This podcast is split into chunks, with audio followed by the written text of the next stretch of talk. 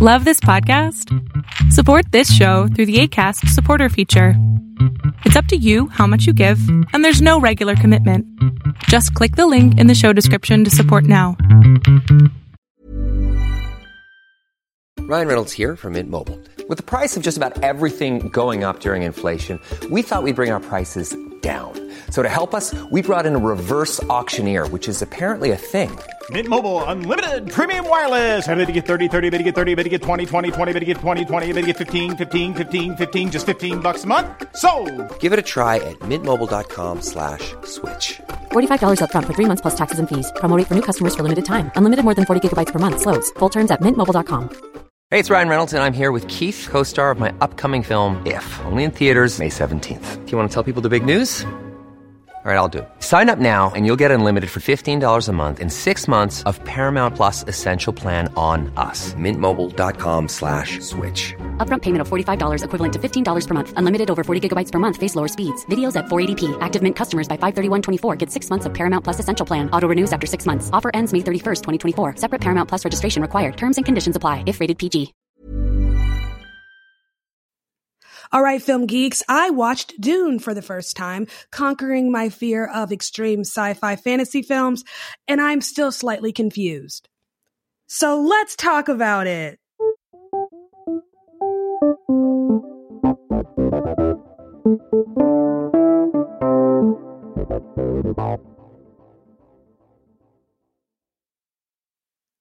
What's up, y'all? Welcome back to another episode of All Right, Let's Talk About It. My name is Savannah. I am your host.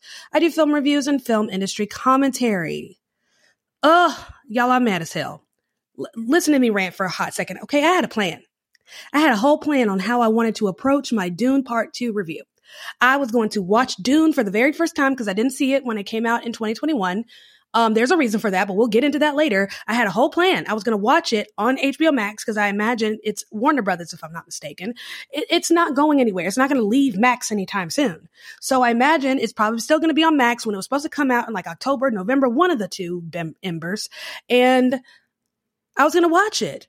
And then days later, go to the movie theater and watch Dune Part 2. And then once I did my review, my approach was to not just talk about Dune Part 2, but also talk about Dune Part 1. Because this is a movie, supposedly, I didn't really know much about how this worked before I sat down just now and watched Dune, the first one. But given that one was Part 1 and Part 2, I imagined this was not a complete story if that makes sense. I imagine this kind of cut in a weird middle. It's not like we got a denouement, a resolution at the end of part one, and then we have a whole new story starting um, in part two. I figured this will be something where we're getting one whole story, but it's split in two parts. That's what I figured. Um, but I wasn't sure. But I, I, figured. I didn't know. I really did not know. I, w- I was hoping to kind of be surprised at the end of Dune Part One, and then days later go into Part Two. That's what I was hoping. And then once I did my review, figure out how the two bridge and if it if it bridges well. But alas, we're still in the middle of two strikes, the writer's strike and the actor strike. And because actors are not able to promote their films and because actors are striking, which means movies are not getting shot, which means they still need movies to come out in 2024. A lot is getting delayed. And one of the things that were, that was getting delayed was Dune Part 2. For real? I had a plan. I guess I gotta wait. And, I was going to be so proud of myself for going to see it. Why? Because I'm not a big sci fi or fantasy person. Now, let me know what genre you would place this in more sci-fi or fantasy because again this is not my forte. This is not my go-to genre.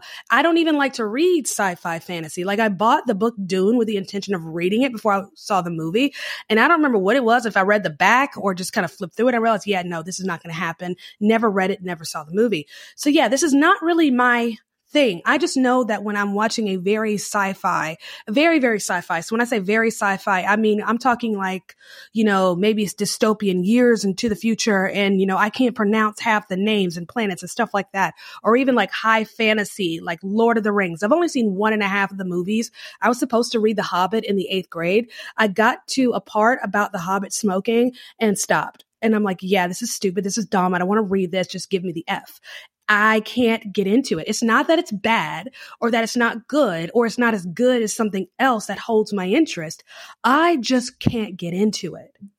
I can't. So w- don't hear me saying, "Oh my god, sci-fi is terrible." It's not terrible. I see the value in it. I see the beauty in it, and I can definitely see why people love it so much. Fantasy especially.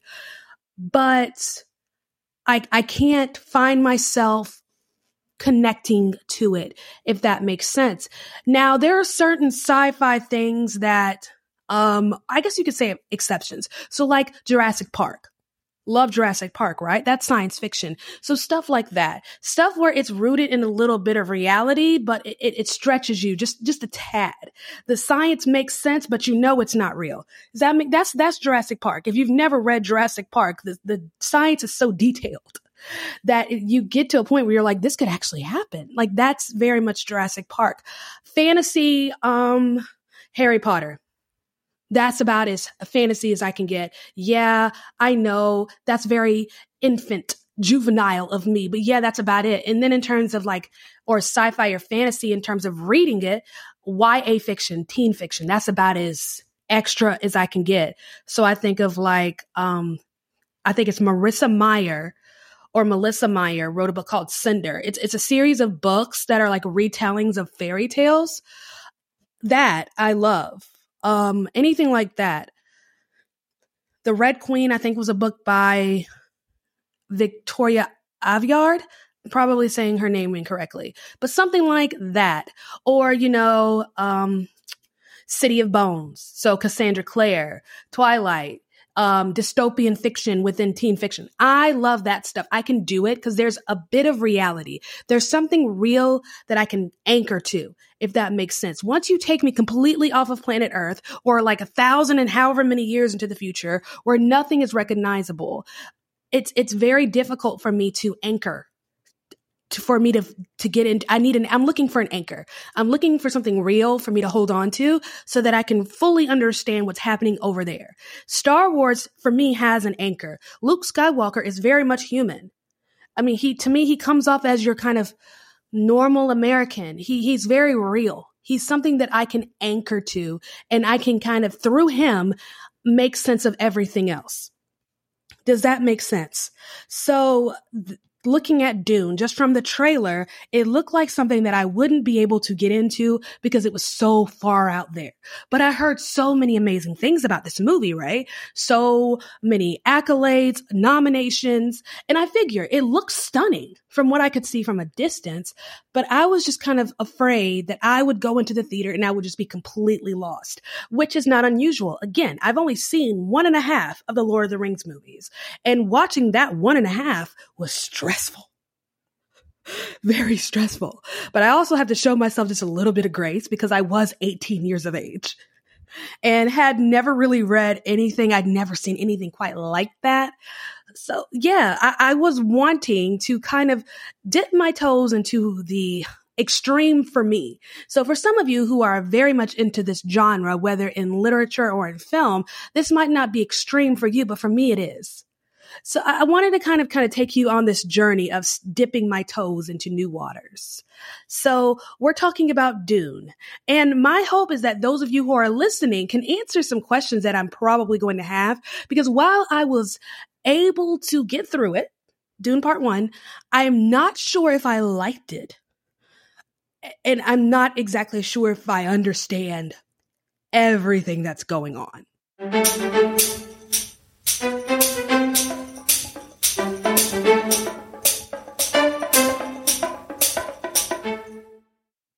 So we are talking about Dune Part 1, directed by French Canadian director. I say that because I think I might get his name wrong and I always feel bad.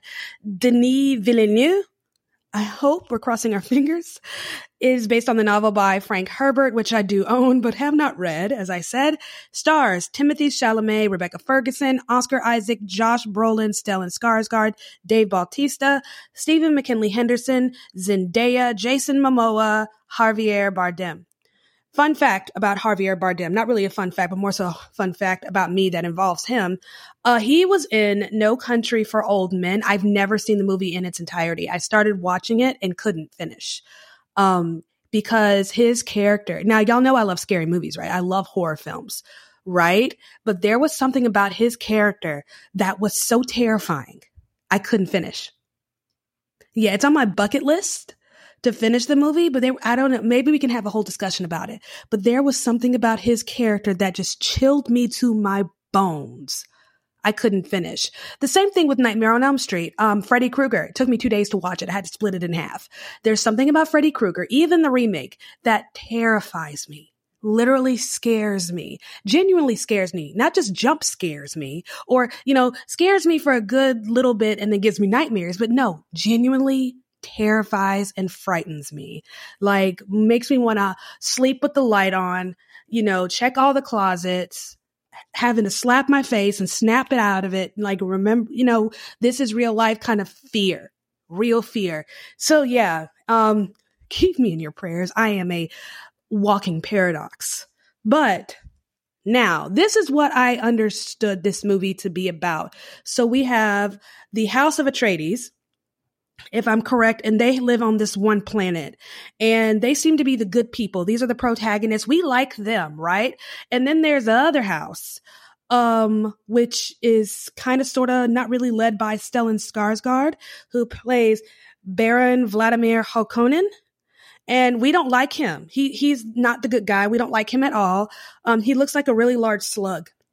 And Paul Atreides is the heir to the House of Atreides. His father, played by Oscar Isaac, is Duke Leto Atreides, and he's a benevolent, good dude. We love him. We like him. Paul seems to be this ambitious young man, but there's a patience about him. But yet also, you know, he's um, ready to go. He's ready to do the dang thing. Um, this is a story that's all about timing. It seems and it's all about things being in the right timing or bad timing, terrible timing, people being sent to the wrong place. And it's just things don't get messed, things get messed up. And he seems to be the chosen one. He is the one that see, that looks like he is about, he is the one to fulfill this prophecy about the Mahdi. Did I get that correctly? And kind of this messianic figure that's supposed to lead the Fremen people to paradise. Correct me if I'm wrong. This is my invitation for you to come to the comment section of wherever and correct me if I'm wrong. Help me understand because I need to make sure I get all of this before um, I watch part two. Now I could have just watched this a second time to, you know, get my thoughts in order, but no, I need help. So that's why y'all are here. You're going to help me. You're going to help me make sense of this so that we're all on the same page. And yeah, I was just a little confused. This movie is visually stunning and visually distracting. And I don't mean that in a bad way. I think that's more my problem than anything else. So this Paul Dube, played by Timothée Chalamet, is, you know, he's ambitious, he's talented, he's educated, and he's ready to do great big things, explore new worlds, and get his feet wet in a sense. Except they're going to this desert place called Arceus, Arc, Ar- Arrakis. Arrakis. Help me, y'all. They go to this desert planet called Arrakis that has this thing called spice. Now, this is the part that made sense because a lot of the tropes here, this narrative structure is very, very familiar. And I'm getting ahead of myself, so we're going to come back to that. So Arrakis has this thing called spice. It's very valuable. It's useful and everybody wants it. That's where the Harkonnen come in is that at one point they were the oppressors of this planet taking this resource for themselves. And then all of a sudden they're no longer there and Atreides is given rule over this planet. But we like the House of Atreides. They're good, benevolent people. So it's not like they want to strip and assault the land. Um, I'm only, I'm not so sure what words I can use on YouTube and which one I, ones I can't. But, you know, they want to be able to live in harmony with the people there, the Fremen. And also, you know, make money off of this resource. But things go crazy. And it turns out that the emperor who assigned them to this planet, who sent them there, actually sent them there to die. And the Harkonnen come back to the planet and try to kill people, but it's okay because Paul is a chosen one. Am I g- getting it right so far? And that's basically part one. In a sense, because we get an introduction to this young man who is clearly the protagonist here, who's not just the protagonist, but he's our hero. And we're meant to follow him on this journey, his journey of self discovery, of growth, is kind of a coming of age. And his world gets turned upside down. He's in the middle of this extreme conflict. He survives. And now he meets up with the Fremen people, people he studied and learned. He's learned their language. He's anxious to meet them and, and learn more about them. But even more so, there's a girl. He keeps having visions about this girl named, he doesn't know her name. We don't learn her name to the end. And of course, it's Zendaya, who's absolutely gorgeous. We'll, nope, nope, nope. I'll make my comment later. So he finally meets up with them. He proves himself, and that's kind of where the movie ends. We're going on a different adventure. We get one adventure with Paul, and then we're going to get another one, and that's where part two seems to pick up, is going to pick up. Correct me if I'm wrong, because if I got any of that wrong or I missed a couple things, let me know. Let me know. Now, I don't know whether or not I liked it, but I do know that I'm intrigued enough for part two. And I think I'm intrigued enough because I like Paul. I like this character. I like him. I like him enough to want to follow him on this journey, but I don't know if I necessarily liked the movie. Does that make sense? I- am not sure how I feel about the movie as a whole. Give me like a day or two. I think I, I enjoyed it. I don't know, but I like Paul. I like Paul. And I'm anxious to see where his relationship with Zendaya's character, Chani, how that develops. And here's the thing I loved about the ending though, is that, you know, everything happens. There's this great conflict and that part of his story ends. That chapter ends. And then just as we are beginning a new chapter, chapter, we're getting a new side of Paul. We're, we're seeing this new compassionate and human side of Paul. This great warrior, this skilled fighter, and yet he's filled with so much compassion. He is a leader. We're getting a sense of who he's going to be as a leader. We're getting a sense of his goals and ambition and also the next conflict, which is going to be this relationship. Whether conflict can be good, conflict can be bad, but we're getting a sense of what's to come next. So we've gotten this great epic story. Okay, yeah, I guess I did like it. So we we gotten this great epic story from the beginning, and we're getting set up for the continuation of it. And I appreciated that this little sneak preview. That's essentially what the last, I'd say, 15 minutes of this movie is. It's a sneak preview of what's to come. I appreciated that. And I, I like the way it ended. I didn't feel disappointed. I didn't feel let down. It didn't feel like a cliffhanger. It, it gave me enough to be okay. I can wait. So yeah, I guess I did really like it. But here's my thing about these sci-fi fantasy movies is that they can be so busy. There's a lot going on and it's everything's different and weird. And we've got new words and words that don't exist and words we made up and languages. And it's not just like extra languages in this movie. There's also a different kind of sign language, the details. So it can be a lot. It can be overwhelming. But I think when it's done right, when you really pay attention to those little details, it's just enough. But for someone like me who's not into this, now some of y'all love sci-fi, you love fantasy, you're used to all of this, the whatever it is of it, you love it. But for people like me, when we're stepping into the theater, those of us who are not into this genre, we're not used to it. It takes a lot for us to get into it. It might take a couple of movies to work as practice, but I'm, I'm just going to give you three things. Three things that I need from a sci-fi or high fantasy film in order for me to be engaged. And these three things can apply to any movie, but I especially need this from sci-fi, high fantasy, anything that's This is Paige, the co-host of Giggly Squad, and I want to tell you about a company that I've been loving, Olive and June. Olive and June gives you everything that you need for a salon quality manicure in one box. And if you break it down, it really comes out to $2 a manicure, which is absolutely insane. It's also so easy to get salon worthy nails at home with Olive and June. The difference between how your nails used to look when you did them yourself and now with the Mani system is a complete game changer. The best thing about Olive and June too is it's a quick dry, dries in about one minute, lasts for five days, and full coverage in up to one to two coats. Visit oliveandjune.com slash perfect Mani 20 for 20% off your first system. That's oliveandjune.com slash perfect Mani 20 for 20% off your first system. It's that time of the year. Your vacation is coming up. You can already hear the beach waves, feel the warm breeze, relax, and think about work. You really, really want it all to work out while you're away. Monday.com gives you and the team that peace of mind. When all work is on one platform and everyone's in sync, things just flow wherever you are. Tap the banner to go to Monday.com. Hey, it's Ryan Reynolds, and I'm here with Keith, co star of my upcoming film, If, only in theaters, May 17th. Do you want to tell people the big news?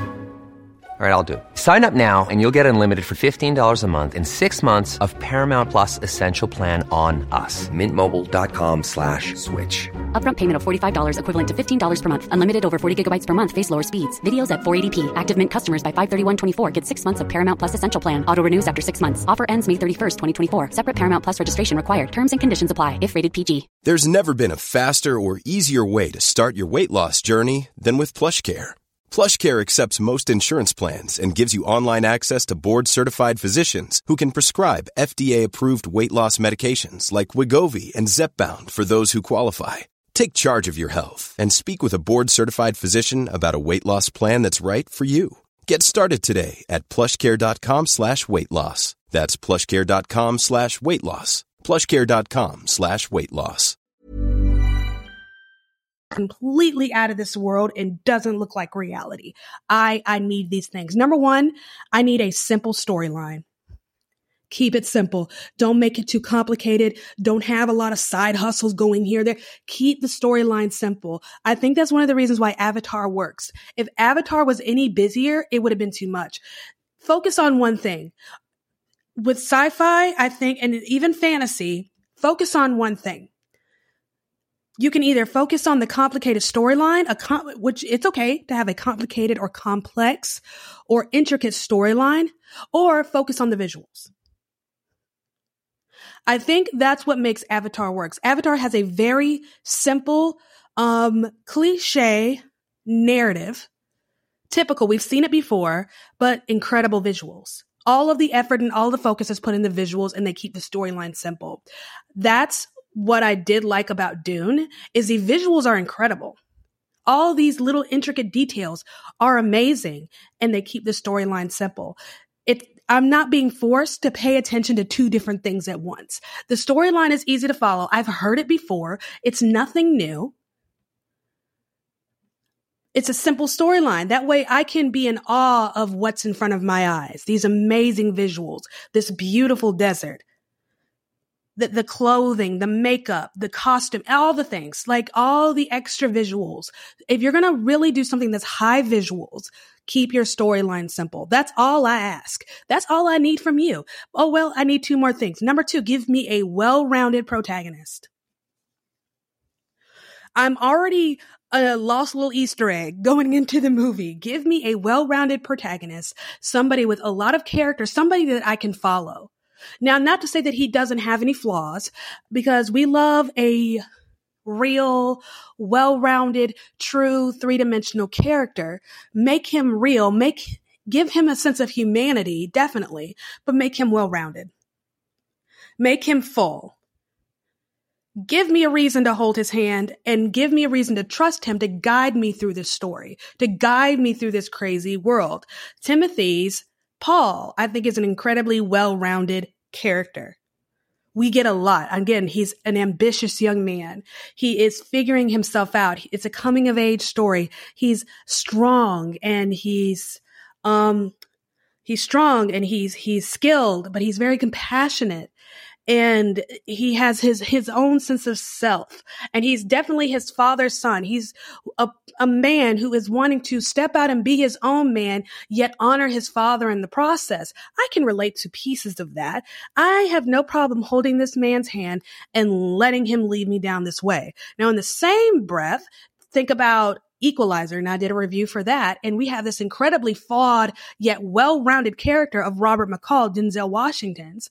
Yet, because he is so well-rounded, because he's so complex and human, there's something about him like, yeah, I might die, but I'm gonna follow him. I, I feel good following him. Does that make sense? So yeah, give me a, a simple storyline and give me a well-rounded protagonist.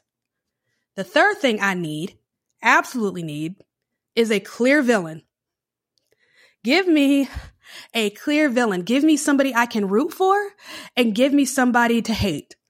Just make it clear. Make it abundantly clear that this is the person. We don't like him. We want him to fail. He's awful or she, whatever the movie is. I just, I need it to be clear. Now, that doesn't mean that this person has to be all bad and evil. Again, we also want a well-rounded, well drawn out character who is human in some aspects, but at the same time, we know this is a person we're not supposed to like. Don't give me too much ambig. Okay, how to make this make sense? He should be, he or she should be ambiguous in their characters, but not ambiguous in their role. Keep it simple. Give me a simple storyline, a well rounded protagonist, and a clear villain. If you can do those three things, I can anchor and I will follow you through the movie. And I think Dune has all three of these. It's a completely wonderfully simple storyline. Now, what's so simple about the storyline? Now, what I'm about to say, don't take this in a negative light. I don't mean it in a bad way. I mean this in a very positive way, but it's also very true. This story isn't new. It's something we've heard before. It's Harry Potter in different clothes. And it's a very conventional, um, well used narrative trope, so to speak um, if you are on TikTok at all, TikTok at all and you hear the word tropes, typically it's with, you know, the smutty romance and, you know, book talk side of TikTok where people talk about like enemies to lovers or friends to lovers, you know, mafia, billionaire, stuff like that, those tropes. Well, this trope that, um, Dune is taking on is typically called like the chosen one. So we're, we're following somebody and they are the only one who could somehow bring resolution to the story. They're the only one that can bring the plot full circle. They are the chosen one. And we've seen this in a couple of other films. Harry Potter, for instance. And in the same breath, we're talking about somebody who is destined via a prophecy to fulfill this, this, that, and the third. Does that make sense? Now, I'm sure once we get more into the story, we're going to see other elements within this narrative. And this chosen one is going to always come against opposition. There's always a threat to the chosen one's life. And we saw two distinct threats. There was this like weird little bug thingy that turned out to be this little machine that he caught with his bare hands. And everyone was like, oh, yes, he is him catching that thing with his bare hands. And then, you know, the massive plot by the Harkonnen when they decided they wanted to evade, invade Arrakis and they tried to kill him and that didn't work. So there's always these massive threats against his life. There's always this crazy big conflict, this um, these opportunities for him to discover himself, for him to realize there's so much more to him than meets the eye, more to him than what he sees in his reflection. And then there's usually kind of a love story tucked in there to kind of remind us of his humanity, to remind himself of his humanity. You know, so that love interest serves a purpose. One, we have another character that we can root for. We have a relationship that we can root for. And then we get reminded of this character's why not just, you know, oh, we got to save the people, but that love interest ends up kind of representing so much more than just their character. Does that make sense? So there's always that. And then we have this great battle and then a good triumph. That's typically what we get from a chosen one narrative. Now, there are different types of narrative tropes. Again, you have your typical romance tropes, um, enemies to lovers. Classic example, I believe, is Pride and Prejudice. I yeah, I would call that enemies to lovers. Um, you know, the a hero's journey is a num as a regular one you might see. Stuff like that. Things, you know, think about storylines where you're like, oh, this is very similar to this and that, that. There's nothing new under the sun. A lot of your favorite stories, they follow a very familiar narrative and there's usually a name for it. For Dune, it's the chosen one. And I, and I appreciate it. It's a very simple story. And on top of that, you have the messianic element to it. So even if you are Christian or not Christian, or you're Muslim, Jewish, what have you, this idea of a messianic chosen one who's going to redeem the people or lead them to victory, lead them to paradise. This is something we've heard before. And again, it's a good anchor. It's something we can hold to. It's familiar. It's something we can, tr- it's a story, a plot device that we can trust. So, yeah, now that I think about it, I actually really did like this movie. It's it's stunningly beautiful. Timothée Chalamet. This is my second time seeing Mr. Timothée Chandelier. Uh, the first time was actually Bones and All last fall. And no, I have not seen Little Women. Leave me alone. So he is a very compelling actor. He's very good. Um, he's just good. He's so young.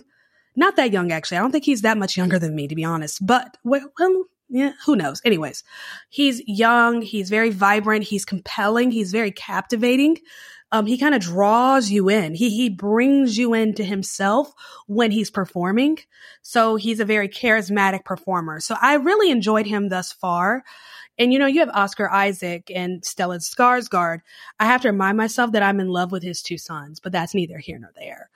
Um, Javier Bardem, you know, these actors that we can trust. Jason Momoa. I believe this is actually my first time really seeing him on screen. Now, I did see his cameo in The Flash, but um, I, I don't think I've ever really seen him on screen before. No, I did not see Aquaman.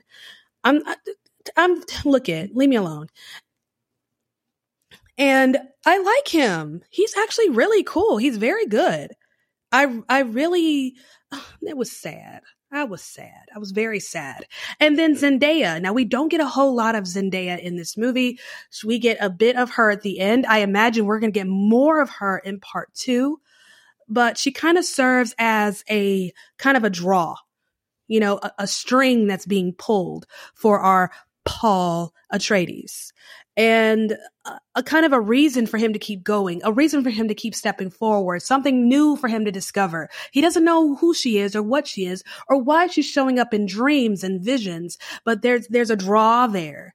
And then when he finally sees her face to face, it's this interesting moment because he's had this beautiful vision, almost this angelic vision of this woman and she's very hard and, you know, kind of soft spoken and strong and so it's going to be interesting to see, to watch him kind of reconcile this image that he's always had of her with the reality of her. I don't know. I can't wait. I'm very much looking forward to watching that bloom and develop. But Zendaya though, okay, can we just give a round of applause to whoever is managing her entire team, her manager, agent, whoever is managing her. Can we keep managing her? Can we just give them a round of applause? Because my goodness, there are not a whole lot of people who came out of the Disney house who are doing successful big things. Now, you have Miley Cyrus, who's doing great in music. Now, she tried her hand in film, didn't really get much of anywhere. She's really not that great of an actress. Selena Gomez, I think, had she not gotten sick, we probably would have gotten more out of her as an actress. But she is definitely doing her TV thing on Hulu. I'm very proud of her. I've always been a big fan. Um, Bella Thorne, we got a couple of little movies out of her. Sabrina Carpenter. Um, she's doing her music thing. She's not so much in movies. Music has always been her thing. I think Girl Meets World was just kind of a stepping stone for her to get into music. But if you follow, if you've ever, if you have been following Sabrina Carpenter's career since she was very, very small, I think she was about maybe 10 or 11. The first time I ever saw her do anything, it's always been about music. Always music has always been the thing. Hilary Duff you know, had her way with career, her career for a bit, mostly music, you know, some television here and there. Who else? Rowan Blanchard went nowhere after Girl Meets World. And then Zendaya, who was really kind of the, um, the co-star, you know, it was all up, you know, Shake It Up was all about Bella Thorne's character, Cece. And, you know, Rocky Blue, played by Zendaya, was just, you know, the, I don't want to say side character. They were definitely rocking the show together, but it was definitely more, CeCe or Bella Thorne's vehicle than Zendaya's. At least that's what it was supposed to be. But yet, um, I don't know what it was about Zendaya that they realized, hey, there, there's something to this. So they ended up giving her her own show, KC Undercover, and she's just killing it in Hollywood, y'all. I mean, golly, Marvel, Euphoria. I mean, HBO Max basically created a television show to launch her. That's all Euphoria is. It's an opportunity to launch Zendaya. It's, it's something to add to her portfolio. She has a movie call, coming out of this Challenger or Challengers that also got delayed. Uh, she's just doing big things. Like her resume is stacked. It's incredible. Like, and she's good for it. And, and she's so unproblematic. I mean, she's a talented young woman. She doesn't cause any issues. She stays out of the public eye. I imagine she's a joy to work with. Like, you, she's the total package. And she sings and she dances. Like, girl, get that bag. I am so happy for her. Like, I love rooting for Zendaya. So seeing her at the tail end of this and knowing that we're going to get more from her in Dune 2 gets me incredibly excited. I I'm just I can't wait to get more from her and honestly, I can't wait to see what happens with Paul. I'm just ready to continue on the journey with Paul. Want to advertise on this podcast? Check the episode description to see how you can be featured on the next episode.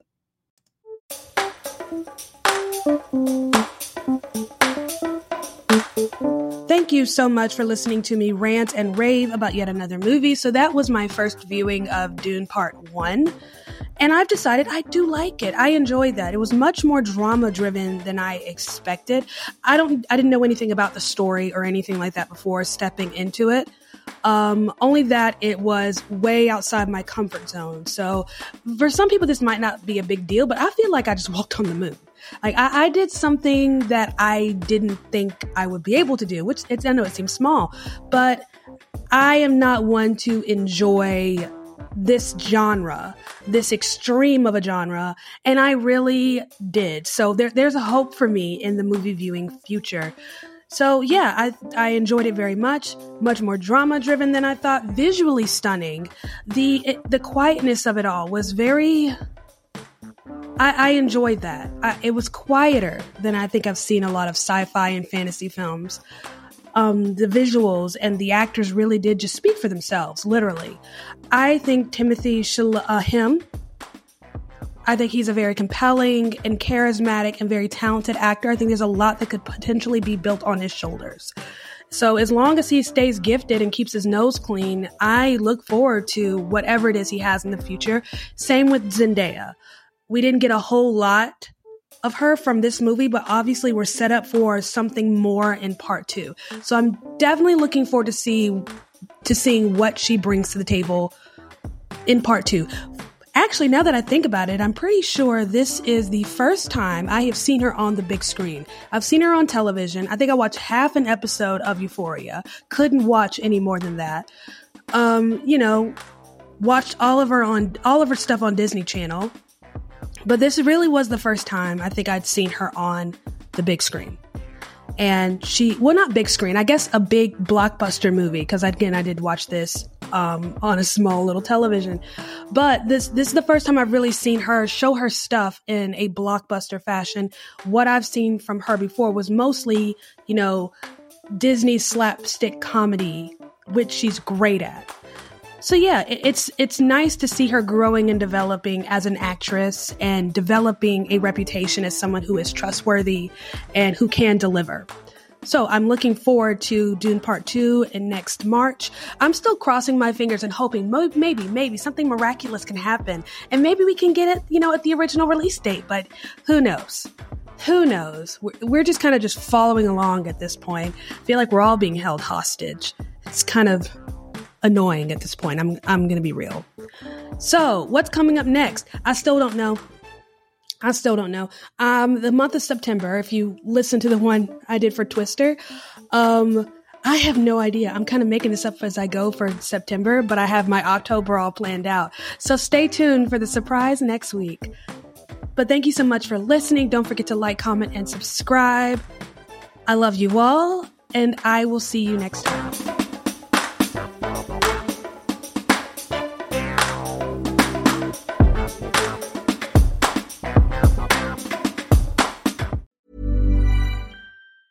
Planning for your next trip? Elevate your travel style with Quince. Quince has all the jet setting essentials you'll want for your next getaway, like European linen, premium luggage options, buttery soft Italian leather bags, and so much more. And it's all priced at 50 to 80% less than similar brands. Plus, Quince only works with factories that use safe and ethical manufacturing practices. Pack your bags with high-quality essentials you'll be wearing for vacations to come with Quince. Go to quince.com slash trip for free shipping and 365-day returns.